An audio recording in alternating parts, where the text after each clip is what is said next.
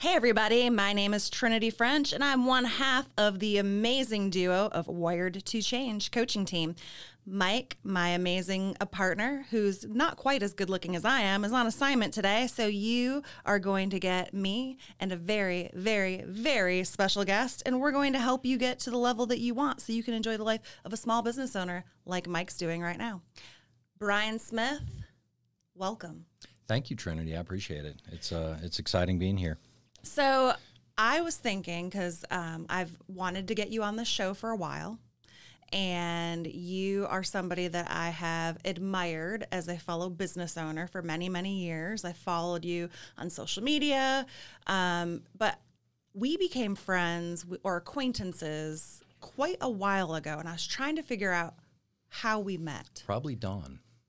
Probably. Probably Dawn, Hunter Rowe originally, and Yes. uh, uh, a group of people there, and and uh, I won the poker tournament over there, which was uh, I've still got the trophy hanging in my office. Nice. um, at Hunter Row. So I, I'm pretty sure that's how we became acquainted originally.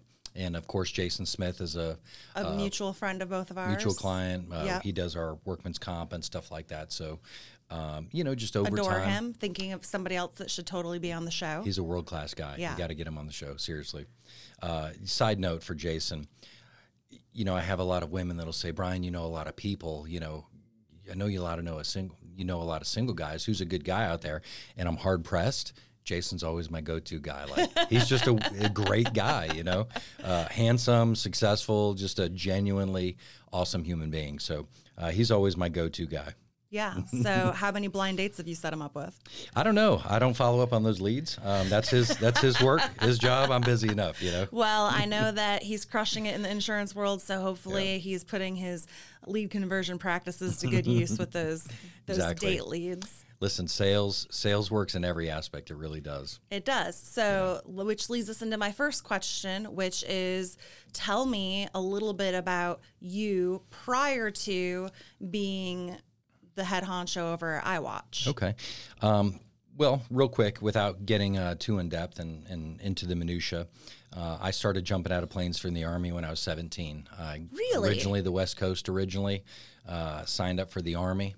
Uh, it was something I wanted to do. I wanted to get college money. Uh, you know, I wanted to get quote free college, and so I went. I found a way that I could earn it. Um, so ultimately, went into the military. By the way, use it within 10 years or you lose it. Uh, 10 years of getting out of the military. I found that out about nine years and 10 months into it. Um, so that was a bad deal. But in any case, uh, you know, started off in the military. And when I got out of the military in 1995, I'm, I'm 45 now. And I really struggled for a while just trying to figure out what I was going to do. I had kids in an early age. Uh, the water where I lived was terrible, so I had a bunch of kids early. And, uh, you know, ultimately I just had to work nonstop getting started. And I, I uh, was fortunate enough to meet some people that helped me understand wealth mentality.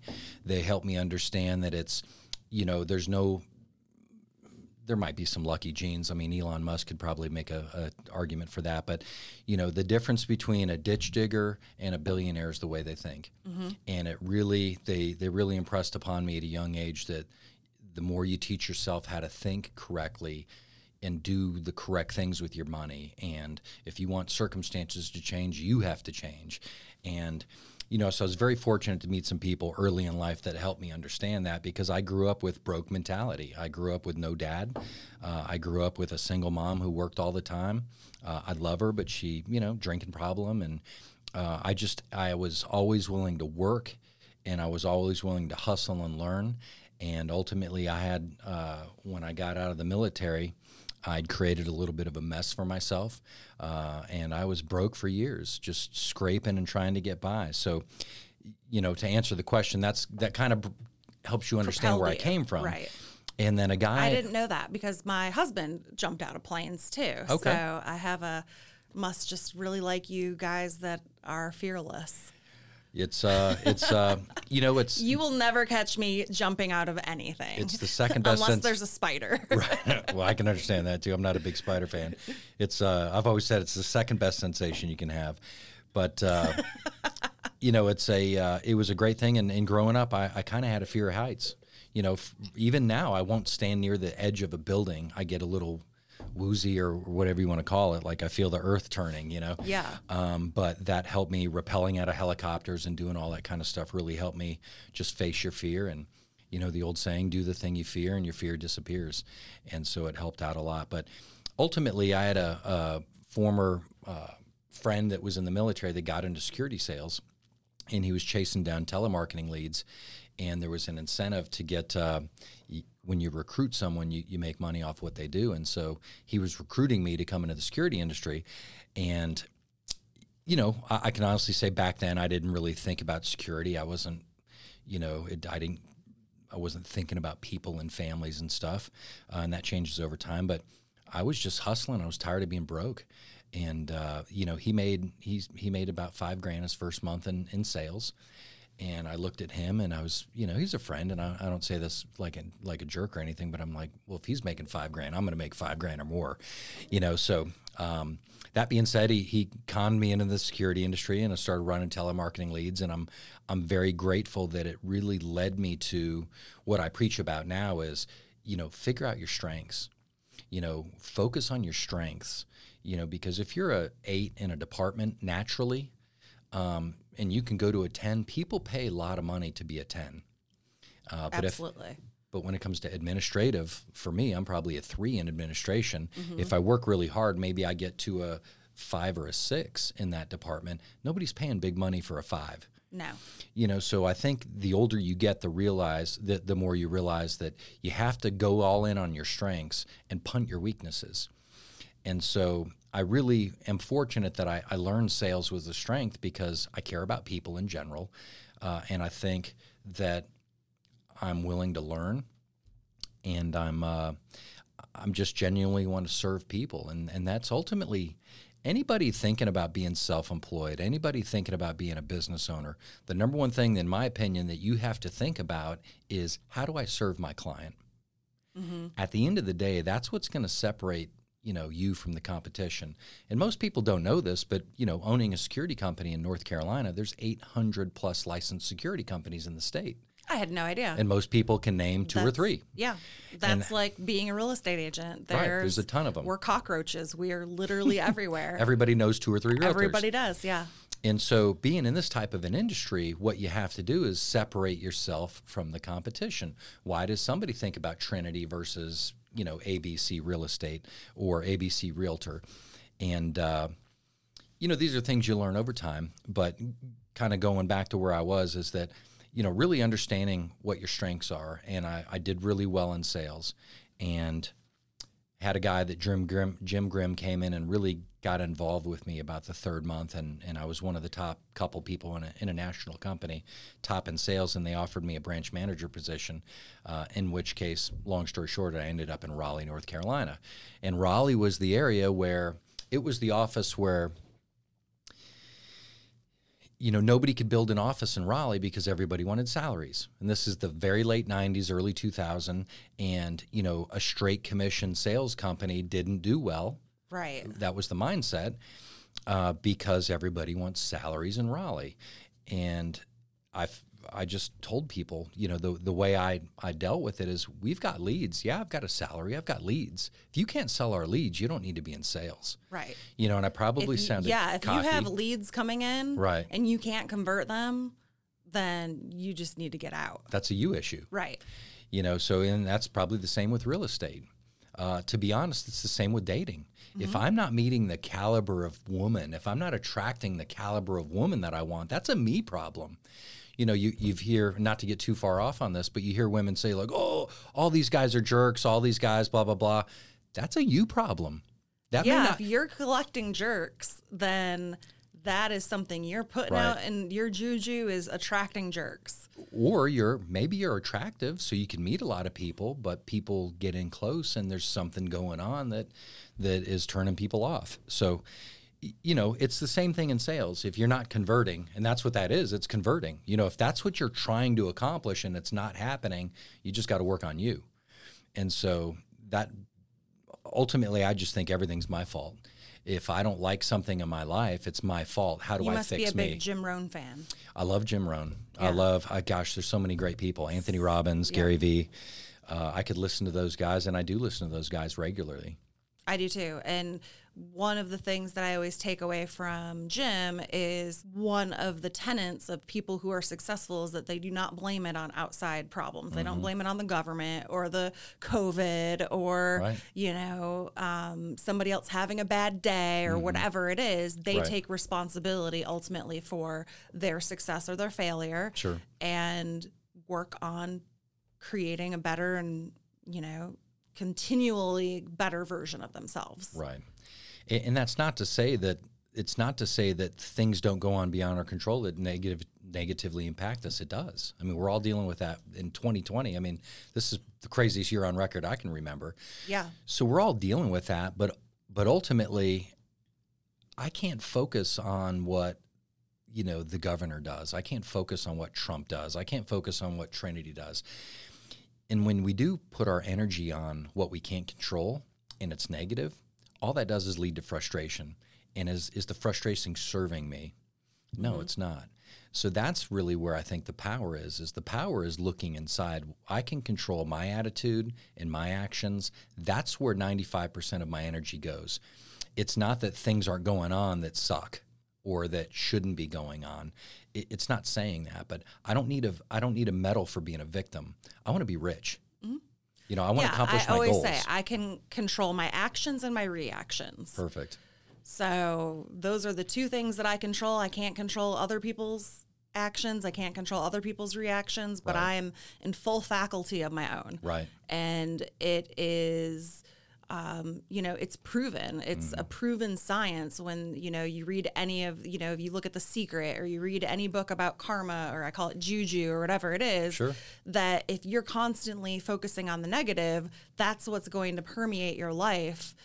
And doubt. you just get yourself in this disgustingly s- sick cycle and can't get yourself out. And again, it's all about what's inside of you that is driving that. Right.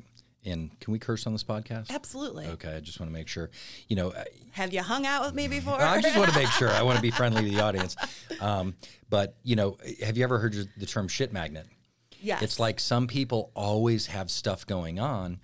And I think what happens is people just start getting hung up in that negative cycle. And, and I believe this, and it sounds like you do as well, that you become a magnet for negativity.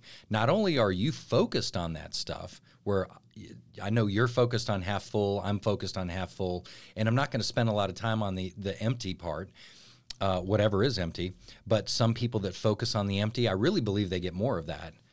And uh, I agree 100%. percent Mm. I worked really hard to get those people off of my, I call it my Trini train. Yeah. You know, I'm a collector of humans.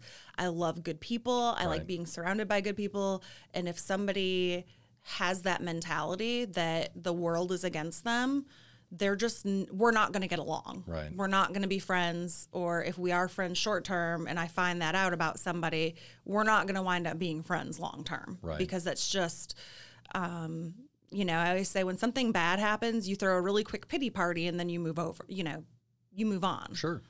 It's okay to have stuff bad happen to you. It's just how do you respond to that and how long do you wallow in it? Right. And are you then bitching about it to the rest of the world for weeks to come? Sure. Looking for that attention. Right. And Anthony Robbins talks about the number one addiction in the country is that negative attention. It's being a victim. It's, you know, that he- here's a here's something I learned from Anthony Robbins. When you when Trinity starts sticking her head above the crowd and starts winning and succeeding, now she's opening herself up to get negative feedback because you're winning and you're removing excuses from other people. But if you're out there losing and belly aching about it, everybody feels bad for you. There's no negative. It's all kind of good vibes. And so you losing is actually very comfortable because you're not making enemies. Whereas when you stick your head above the clouds, uh, and I won't say the name, but there's a business owner I know that I've heard multiple people talk bad about. And I ask him, Have you ever met them? Like, no, but I've heard blah, blah, blah. And it's like, Well, let me tell you, I know them and I've known them for years, and they're a really solid human being and and it's amazing to me. It just it just drives home the point. And whether you like Tom Brady or not, that's it's another thing. It's it's I can't tell you how many people either you love Tom Brady or you hate him. the guy, all he does is be a great dad. He's a He's stand a up guy. good looking guy. Like he's Yeah. he's got. If I had to trade places with, he's in my top ten guys that I would trade places with in life. Like, like he's just a. He always says the right thing. He's a, from what I can tell, a great dad, a great son. He's the greatest football player ever. One of the great. Like the guy just does it right, and he gets more hate out there than any other football player. He does. And that is jealousy. And people love to just dog on other people that Sure. are more successful than them. So just realize that if you're listening to this podcast, understand and get ready for the hate. Get ready for the negative. I mean, I've heard countless things about me, and I'll say some of them are true.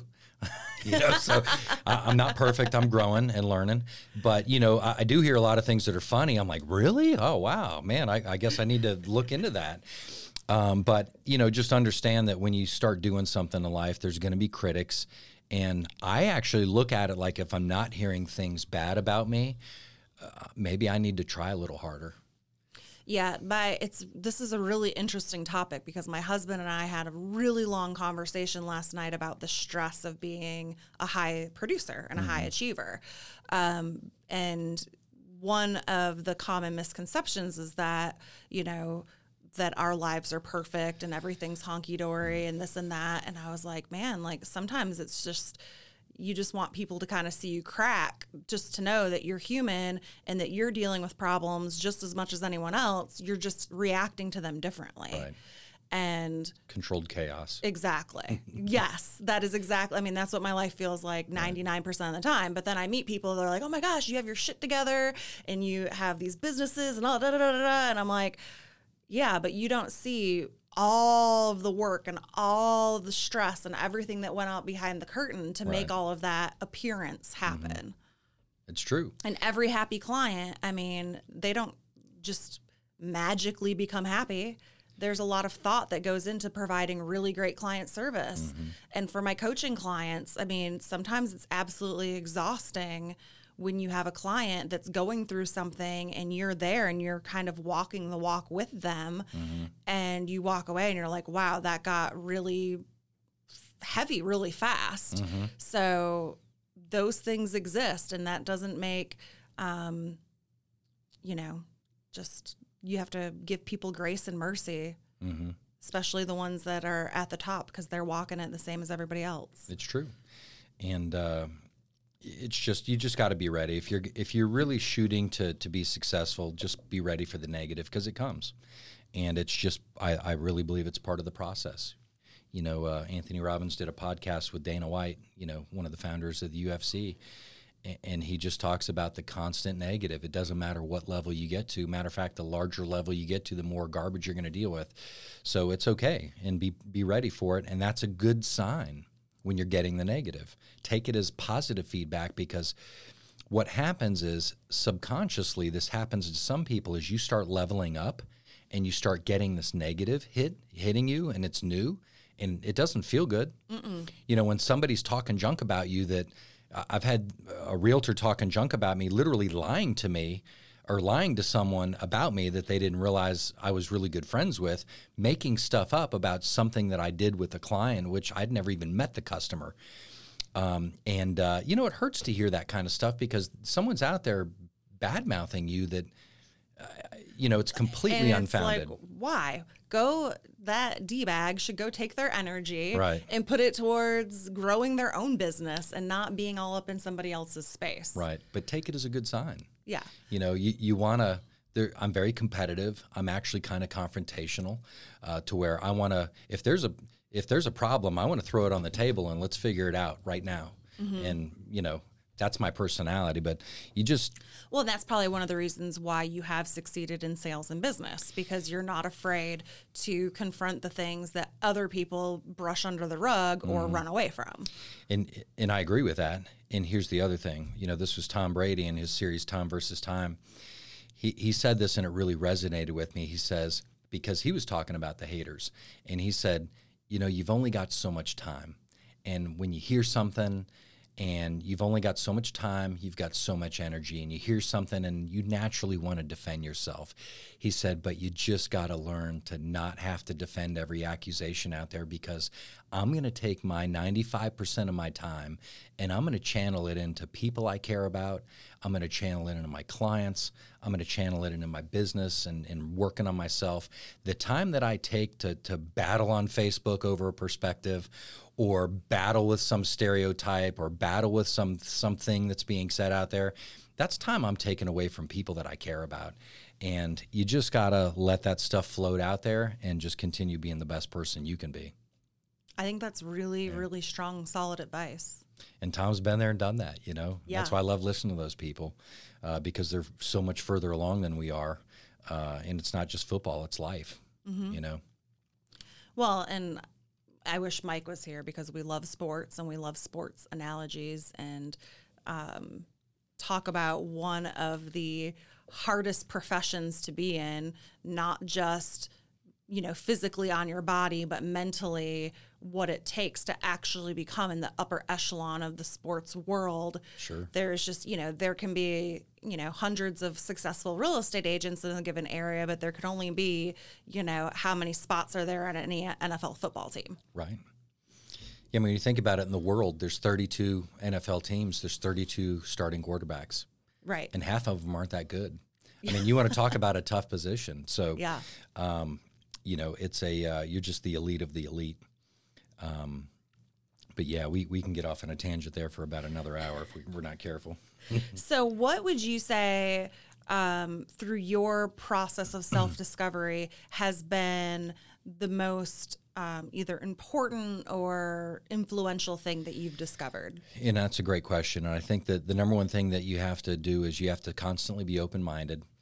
Uh, you have to pursue the knowledge. Uh, there's books that I read a long time ago that I continue to reread Seven Habits of Highly Effective People, How to Win Friends and Influence People, The Law of Success, Think and Grow Rich, Master Key to Riches. There's a lot of great foundational books that really taught me that you know there's a correct way of thinking about things and the better i create you know my thought process you know the millionaire next door books like that that really speaking my language. Yeah, and uh, Rich Dad Poor Dad. Yep. There's so many great books out there, and here's the thing: the number one foundational thinking. I can go out and buy a three hundred dollar pair of sneakers, or I can go out and buy three hundred dollars worth of audiobooks and books. Which one's going to yield me a better return on investment? Oh yeah, the books. The books. I can go out there and, and, create a corporation for under five hundred bucks, or I can get an iPad you know, these are decisions that we all make. And here's the thing we all make them in our teens, in mm-hmm. our 20s. But those decisions impact us for a lifetime. And, you know, the average person in America makes over $30,000 a year. And for all the people that are belly aching, not to get political, but for all the people that bellyache about the 1%, the reality is this a third of the world lives on $3 a day. A third of the world lives on wow. three dollars a day. The average person in America is over thirty grand a year. I think it's thirty-two three, if I'm not mistaken. That being said, we're all the one percenters. If you're listening to this and you're in the United States, you are the one percenter. And so, you know, with that money, what are we doing with our money? Is it seed that is helping us plant a harvest where we're getting a return on investment, or are we spending it? And I can tell you, Brian Smith, as a 19 year old, was spending it like an idiot rather than investing it in myself. You know, I wanted that Carmen, uh, was it Carmen Vega, Serwin? I don't even remember the name anymore. The stereo system was twelve hundred dollars at Circuit City. You know, I went out and bought it, and it took me a month and a half to pay for that when, as a you know specialist in the military.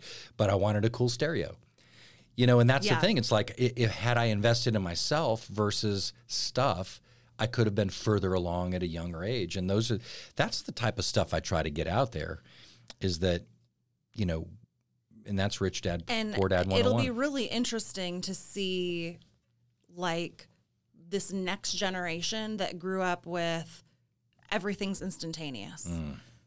just how much more in debt they are going to be mm-hmm. because money is no longer a tangible thing when we were growing up you know i'm a couple years younger than you but not by many mm-hmm. and I thank God. I say that you know the high, the best gift my parents gave me was the gift of high expectations. The second thing they did was instill the value of money and not being in debt. Mm-hmm. So even though we didn't, I didn't grow up having a lot of money. I also grew up and my parents were very careful about paying for things in cash and not having a bunch of debt. And the only debt they had was their awesome. mortgage. So I grew up thinking that was the way that you're supposed to handle your money.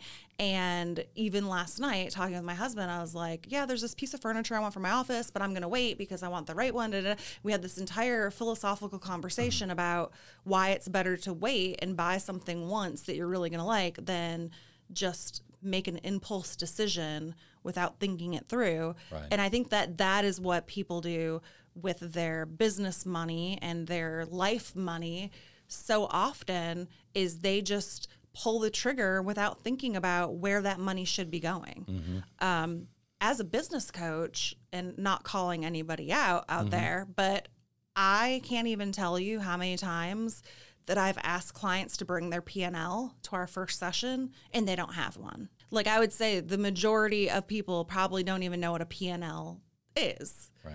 So that to me is really concerning mm-hmm. when you think about just the basic tenets of money management Right. and and it, it's and it's a mindset around what money gets you and how you get money and what how you use it. And I think um, everyone should have to learn compounding interest and understand, you know, how to make their money work for them versus working their ass off for the rest of their lives. money, right. Right. and it's you know I mentioned Rich Dad Poor Dad. One of the things, one of the biggest things I remember from the book was poor and middle class, poor and middle class people work for money, and wealthy people have their money working for them. And so there's a balance when you. And a lot of people would say, "Well, I don't have any money." Well, okay, but you have time, you know, and that's where you earn money with your job. The more skilled you are, the more money you make. So learn skills um, and then take that money. Don't buy a BMW, you know, because you start making forty grand a year. Uh, you know, take that money and invest it, and start getting your money working for you as quickly as possible. Uh, and that's where most people go wrong, and that's why someone never moves out of the middle class because they make money and they spend it versus making money and investing it. And it took me a long time to, to learn that, to be honest. Well, and one of the books that I read very early on when I was training financial advisors was The Millionaire Next Door. And the reason that that book resonated with me so much is because I was trying to train and basically beat into the brains of these new financial advisors that the people that look like they have a lot of money don't. Mm-hmm. The ones that are driving around have the Vice flashy versa, washes and the flashy cars and the flashy lifestyles usually are the ones that are living at the edge of their means and probably have a super extended line of credit. Mm-hmm. And then you go and you see the guy with his F 150 that he's been driving for the last 20 years and he lives in a modest home and he's got a million bucks in the bank Right. because he's been saving his money his entire life versus going out and spending every dime that he has. Sure. And then beyond that. Mm-hmm. It's true. Yeah. And I, I can tell you, I've been guilty of that. You know, I had a Oh, yeah. yellow Corvette and in uh, 2002, I think it was, and you know, I was living in an apartment. I mean, it makes no sense. it's stupid. It's just It is stupid. funny when you drive around apartment complexes and you see all the really Great nice cars, cars, yeah, and you're like, cars. man, Right. you could own a house and be building some equity. Sure. And You know, and, and again, you got to give people grace, and and I like to make fun of myself more than anybody because there's plenty to to shoot at. But uh, you know, you live and you learn, and uh, you give people grace. And at the end of the day, I just, you know, and I know you're the same uh, mindset, which is why you're you're making this investment, which is quite an investment with what you're doing with the podcast. But uh, you know, just trying to help people get ahead and, and trying to think correctly, uh, because the the better people, you know, there's a, study done. You know, a million uh, millionaires in America. The government actually did a study a long time ago. I think it was Jim Rohn or Anthony Robbins. I forget who it was. Talked about this. I know who it was. Is Brian Tracy, and it's there's no reason that there's not millions of millionaires in the United States. It can be done. And it's really just a matter of people implementing smart financial decisions. Um, I can. And we're getting a little off track, that. but that's okay. yeah. This is this is something we haven't talked about yet on the show. Okay. So our listeners are going to be super excited. Awesome. And I think the mindset around money and how you become wealthy is really important topic to to dig into. Right. Um I, you know, I've made my fair share of bad mistakes, but then I look back and pat myself on the back. You know, I bought my first house when I was 23 and tried to make some wiser decisions along the way. And I had a lot of amazing mentors that really kind of put me in my place and were like, hey, these are the things that you need to do. Don't go be a dumbass. Right. Do X, Y, and Z. And I just happened to be, you know, just modest enough to listen to them because, of course, as a person out of college, I thought I knew freaking everything. Of course. Yeah.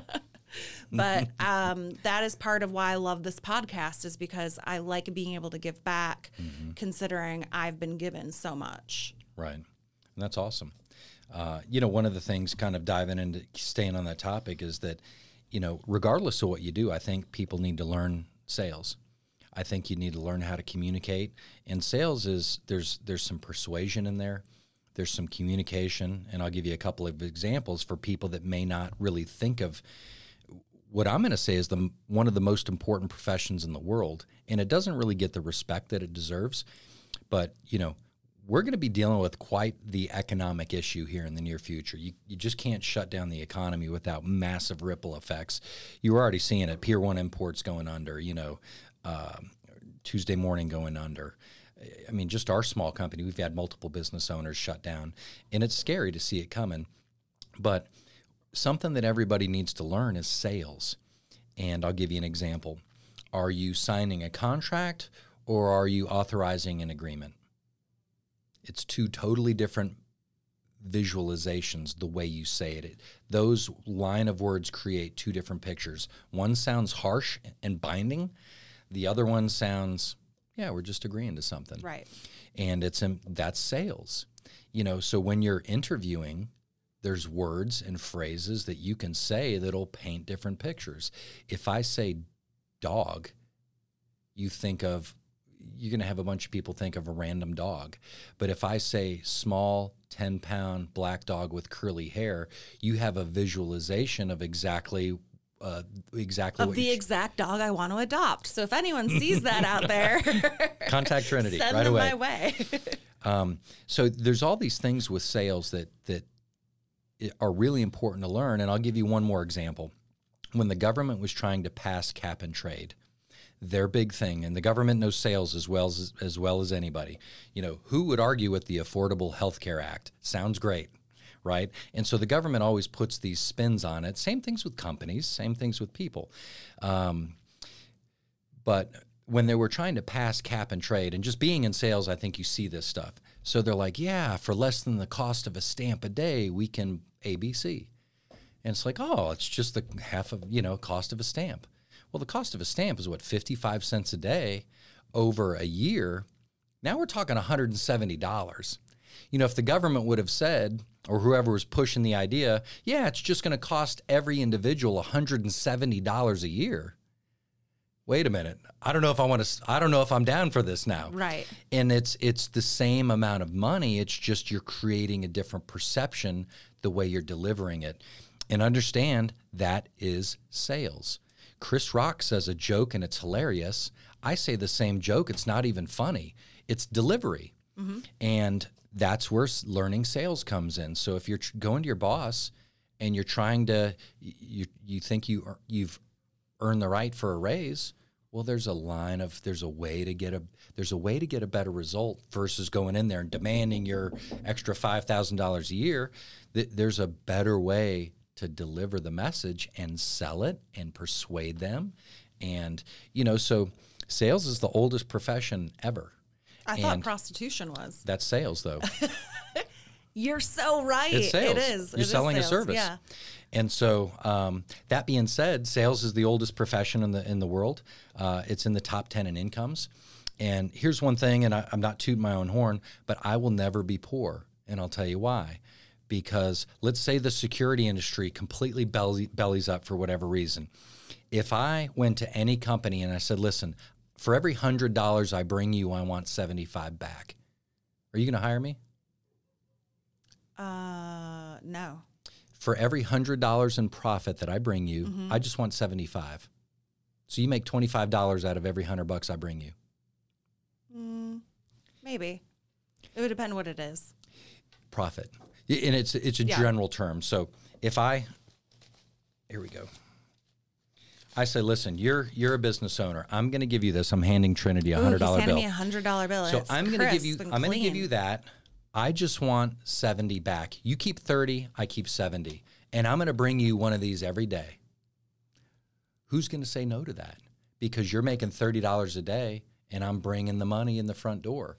You know, and ultimately, you're making six hundred dollars a month just having me bring you hundred dollar bills and i'm out there selling your product or service and so when you understand sales is that i can go anywhere and add value to an organization you know anybody can go there and demand a salary but when you can go to an organization and add revenue you're extremely valuable Right. and that's why it's just so important to learn sales for so many reasons. But that's the ultimate job security is sales. It really is. Uh, because, you know, It is, but there's so few people that can make it, which is why we get paid so well. which is why people get paid so well. Yeah. And straight commission people get paid really well because the company has no downside. If if I'm a realtor for a real estate company and they make 20% of what I do, they can't lose with me. There's no liability. It's Right. all upside. And so, of course, they want 4,000 realtors, you know, because they're they're making all that money. And it's the same thing really with any organization, any company. So when you can be that productive uh, and that confident in your ability to generate revenue, that's a very powerful thing to have in your back pocket. And it gives you a lot of peace during crazy economic times because you know when things get tough, I can go out and sell. And there's a lot that goes into that. And I don't think we have time to go into it here. But the, the number one thing I'll tell you is that spend some time learning sales. It'll help you out. If you're an accountant, it'll help you out because you'll communicate with your clients better. You'll be able to build rapport better with people. Uh, there's all those things that go into learning sales that to me is kind of an umbrella. And there's a lot that falls under that. Uh, you what know, would you say is your favorite sales training? I'll tell you, one of my favorite sales CDs um, for us old people, uh, it's probably online now. Um, it's called The Psychology of Selling by Brian Tracy. It's probably my favorite CD. It was a two, two disc CD set that I think I bought three or four times because I destroyed my CDs uh, by leaving them out in the sun or something. But that was probably my favorite CD set. I've probably listened to that 10 times minimum. Probably my favorite sales book was Zig Ziglar, The Art of Closing the Sale. Uh, I think it was The Art of Closing the Sale. Um, Secrets of Closing the Sale is what it was. And I'll just give you an example of that. So there's a lot of different ways to close the sale, which is always the most uncomfortable and awkward spot. So as the sales professional, you need to make everybody comfortable in that situation. That's your job. If it's tense and uncomfortable at the end, you're not doing your job. Right. And so let me give you an example. I'm in the security industry, so I'm going to use an, a security example. If I'm meeting with Trinity and I'm sitting there talking about security and I roll out our prices, if I'm $5 a month more than ABC competitor, I'm going to look at Trinity and say, okay, well, you know, at the end of the day, this is my sales training. I'm going to look at what kind of vehicle you drove. I'm going to look at your neighborhood. Listen, Trinity, you could have got a lot less of a house, but you wanted to live in a nice area, right? Let me explain. We may be a little bit more, but we're only about 15 cents a day more.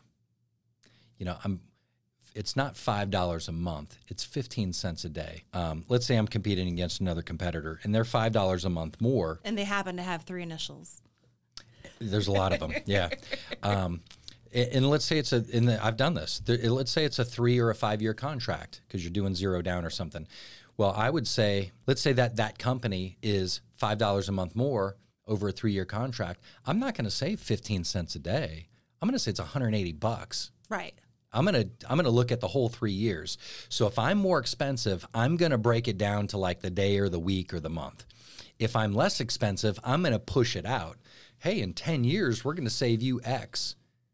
That's sales. You know, that's from The Secrets of Closing the Sale by Zig Ziglar. There's all kinds of great stuff in there. And it's really, you're not conning anybody, you're not being dishonest. It's just communicating in a way that's uh, persuasive. And you can do that as a bookkeeper, you can do that as working for the government, you can implement that in your relationships. I mean, there's there's things like that that are just persuasive terminology. I love using sales in my relationships. Sorry, baby. I know that you listen to all of these podcasts, but sometimes You walked into we it. just, you know, you got to use your skills where the skills are needed. That's right. Well, this has been, and I'm not saying this to blow puff up your butt, but this has been one of my favorite podcasts Awesome. yet It's because fun. Um, these are topics that are near and dear to my heart. And as always, with every conversation with you, I feel like I walked away learning something, and I really hope that our listeners feel the same. So if you thought that you learned something amazing from Brian, you should reach out to us and let us know. Give us some feedback. Go out and like us, follow us, subscribe, or email me info at wiredtochange.com with the number two. And with that, we will see you guys next time.